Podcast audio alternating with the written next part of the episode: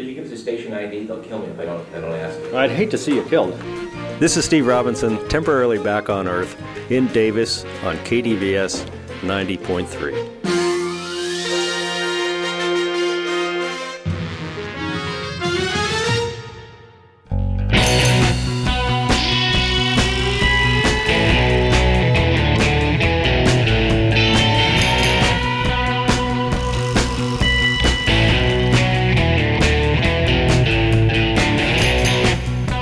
This is Radio Parallax, a slightly different perspective from a slightly different view, with topics that include matters in science, technology, history, politics, current events, and whatever we damn well please. And now the host of Radio Parallax, Douglas Everett.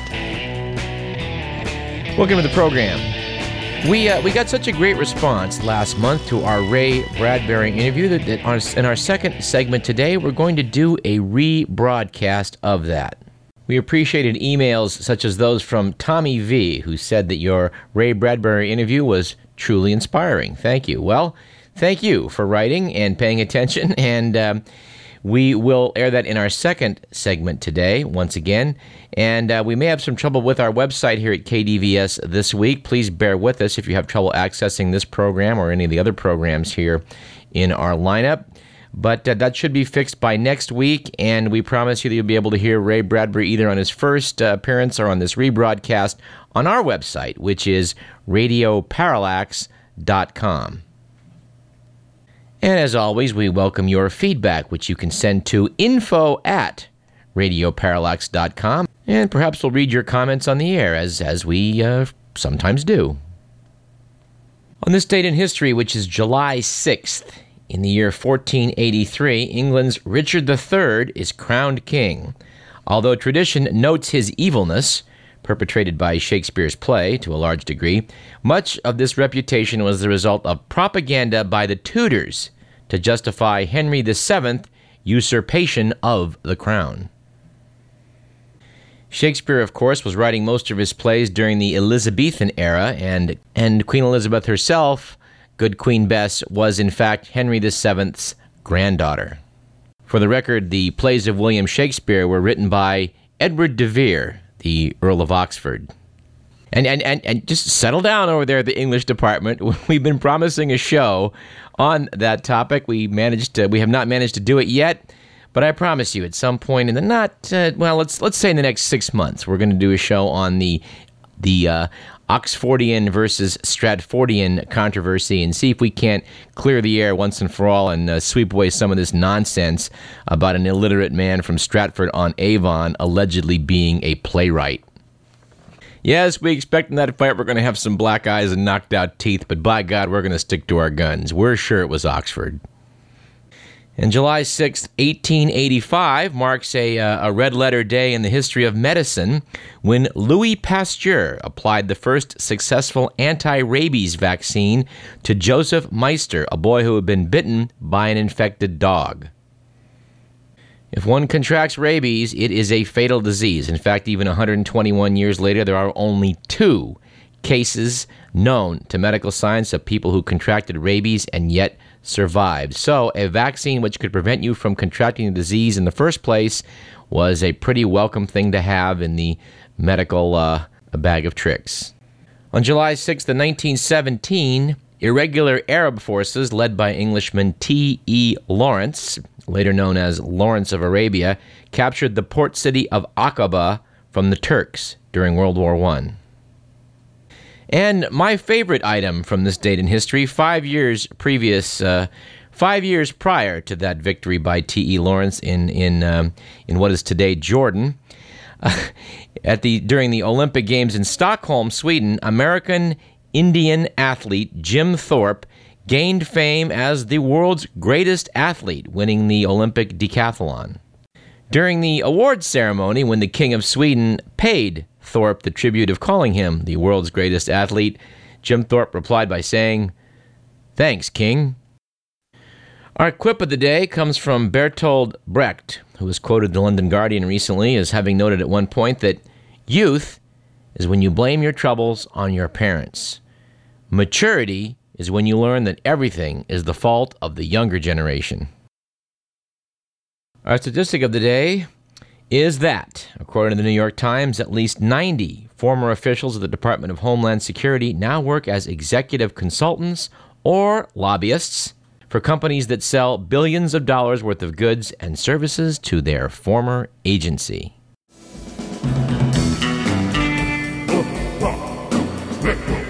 Let us do the good, the bad, and the ugly, shall we?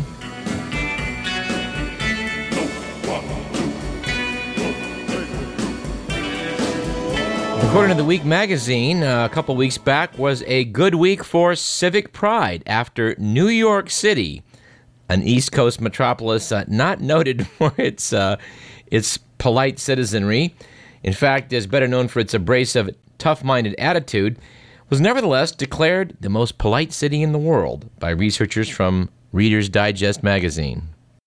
Zurich, Switzerland came in second. Coming up dead last on the list, Mumbai, formerly known as Bombay, India.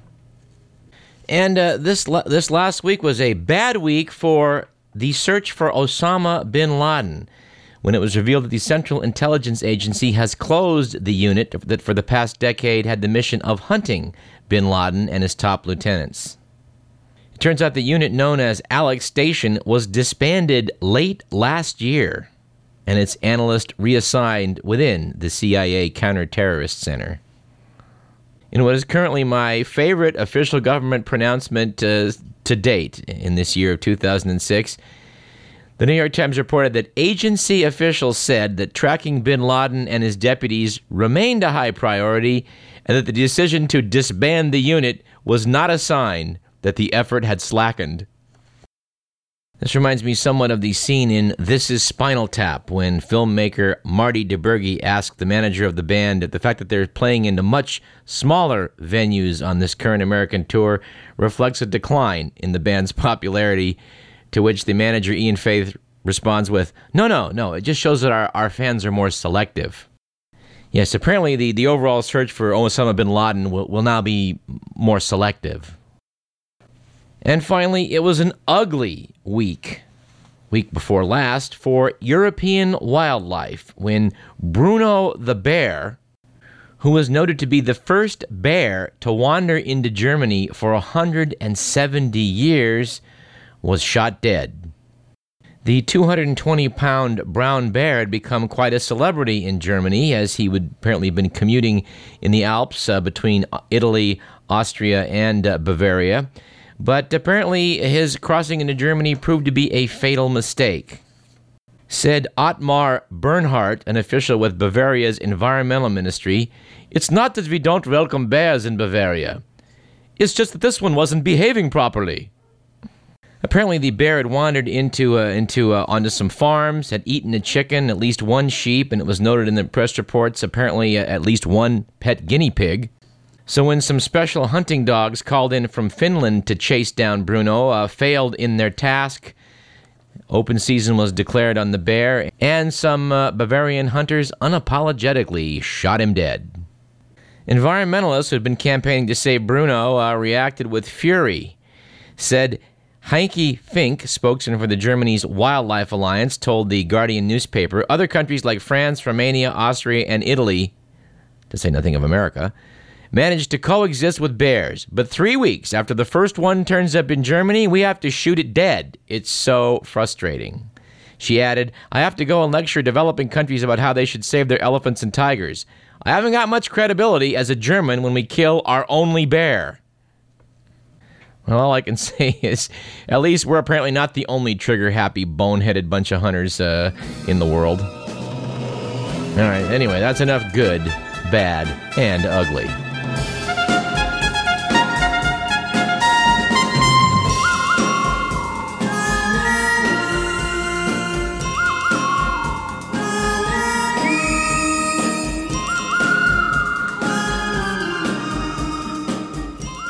Anyway, I hope you had a chance to hear Eli Wallach's appearance on last week's program. We really enjoyed having one of the original cast members of The Good, The Bad, and The Ugly talk to you, the KDVS listening audience. That show will also be soon up on our website, radioparallax.com. I tell you, I'm really bugged by that bear story. When I was a boy, we had some land in the East Bay, and I remember on the first day of pheasant season, driving around with my dad, and in some cases my grandpa, and just shooing hunter after hunter after hunter off our land, all of whom were in denial that they had seen the numerous signs we had posted everywhere saying no hunting. Hunters as a group impressed me as a small boy with what a bunch of lazy, knuckle-headed, beer-swilling jackasses they were. And to be honest, not much has come along in the decades since to alter that opinion. And I should clarify that my dad used to hunt, and I used to go out there with him, and I do know some good people who hunt. But again, the bulk of people I meet out there that call themselves sportsmen who drive around in their SUVs with high-powered weaponry to go down and to bag a deer using a 30-06 with a high-powered sight, you can have these folks. And speaking of exactly this kind of mentality, I'd like to cite an item from the London Independent a couple weeks back that was reprinted in the Week magazine that referred to Ted Nugent as the world's most conservative rock and roller. It was noted that the Detroit-born heavy metal guitarist, now 57, abhors drugs and alcohol, thinks homosexuality is an abomination, but shoots animals for fun and food. He is something of a law and order fanatic and owns 350 guns. In his interview for The Independent, Nugent said, "I say if somebody robs you, shoot him," adding, "I like all thieves killed." Nugent, a major fan of President Bush, lives just up the road from the presidential ranch in Crawford, Texas, and attended his private inaugural party in the year 2000. Nugent's only problem with Bush is he thinks he's been too soft on Iraq, saying, quote, "Our failure has been to not Nagasaki them."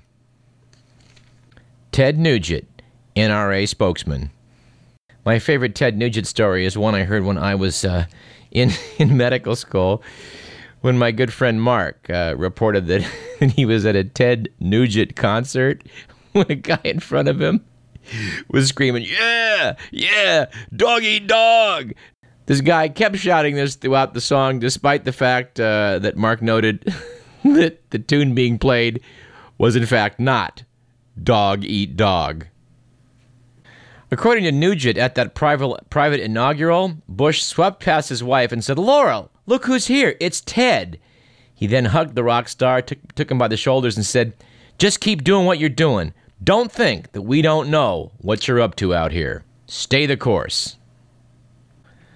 On the flip side of that, you may have caught the Insight program, which aired yesterday, where Jeffrey Callison talked to the local promoter who's bringing the Dixie Chicks to the Bay Area and the Sacramento region. The Los Angeles Times noted a couple weeks back that the Dixie Chicks are having to cancel concerts around the country in response to some rather poor ticket sales. Now, they've almost apparently sold out Arco Arena here locally, but they currently have the number one country album in the United States, so they should have probably sold out a long time ago. It was curious to hear Mr. Callison talk to the manager who said that some of the local country stations would not even take the buy. In other words, they would not even accept money to advertise the Dixie Chicks on their station. When asked whether this was politically motivated or they were told to do this, they of course denied it and said, "Well, no, we think that this shows that they're just not as popular as they might be." And anyway, they said that they've renounced country music, which caused Callison to ask them, "Well, that may be, sir, but why would it be that the station then wouldn't leave that up to the listener of that radio station to decide if they want to go see the Dixie Chicks?" They basically just sort of talked around the subject, but it's pretty clear that there is some political pressure being brought to bear, and a lot of country stations feel they have to be patriotic. And if they're going to turn their back on the Dixie Chicks as a consequence, well, that's just too bad. You know, to hell with the First Amendment. We recently had our July 4th holiday here. Something in many respects worthy of celebrating, the American ideal once again remembered. But I do find it disturbing that, like right-wing talk radio will constantly blather on about how much freedom we have in this country, but when people go out to exercise that First Amendment freedom we have to speak your mind, why it's just assumed that, that there's something wrong with them and they shouldn't be doing this. I would note that on July 4th, I saw a rather spectacular fireworks display over in the wine country, which I did enjoy very much. Noted that on the same day, the North Koreans had apparently launched some short-range, they were described as short-range missiles, and a long-range missile that completely malfunctioned. But I was wondering, what does that mean, short-range missile? I watched quite a few short-range missiles go up and blow off some fireworks. We've noted before and should note again on this program that this whole issue of missiles in North Korea, if it's not much ado about nothing, it's much ado about not very much. We'll return to that topic, but running out of time on our first segment today, would like to note, thank our own Dr. Andy for the email he sent us, noting that the freedom of the press lost 220 to 195 last week, when it was noted that there was one Republican in the House of Representatives who apparently supports the freedom of the press. That was Connecticut Congressman Chris Shays, the only member of the Republican caucus to join Democrats in opposing a House resolution that condemned news organizations for providing the American people with information about what their government is doing in their name, but without their informed consent. In the wake of President Bush and Vice President Cheney's launching their public relations war against the New York Times for publishing details about the Treasury Department's effort to monitor bank transfers, a non-binding resolution was rushed onto the House floor and endorsed by that vote of 220 to 195. We should note that the House's 219 Republicans were joined by Louisiana Democrat Charlie Melanchthon in condemning the freedom of the press. Interesting to note, too, that 15-vote majority the Republicans currently enjoy in the House owes at least 6 of those votes to the disgusting gerrymandering that Tom DeLay engineered in the state of Texas, which the Supreme Court ruled last week may smell bad, but is not unconstitutional. And in our final item of the segment, also from the state of Texas, we have the news that Kenny Boy Lay keeled over dead yesterday in Aspen, Colorado. Ken Lay, the chief crook at Enron, who was about to face sentencing in prison for his criminal activities, making Enron allegedly the 7th largest corporation in America by virtue of all sorts of accounting chicanery and lies and cheating and theft, etc. Well, Mr. Lay will not have to face America's penal system, but one does wonder about all of his heirs who will profit from his bad behavior, by the sizable amount of money he was able to sequester away through his stock manipulations of Enron. It doesn't appear, at least in the case of the Lay family, anyone's going to have to really face the music on that one, and we think that's too bad. Let's take a break and come back with one of our favorite interviews, that with the legendary author Ray Bradbury. Stay tuned. You're listening to KDVS 90.3 FM, Davis, Sacramento. This is Radio Parallax, and I'm Douglas Everett.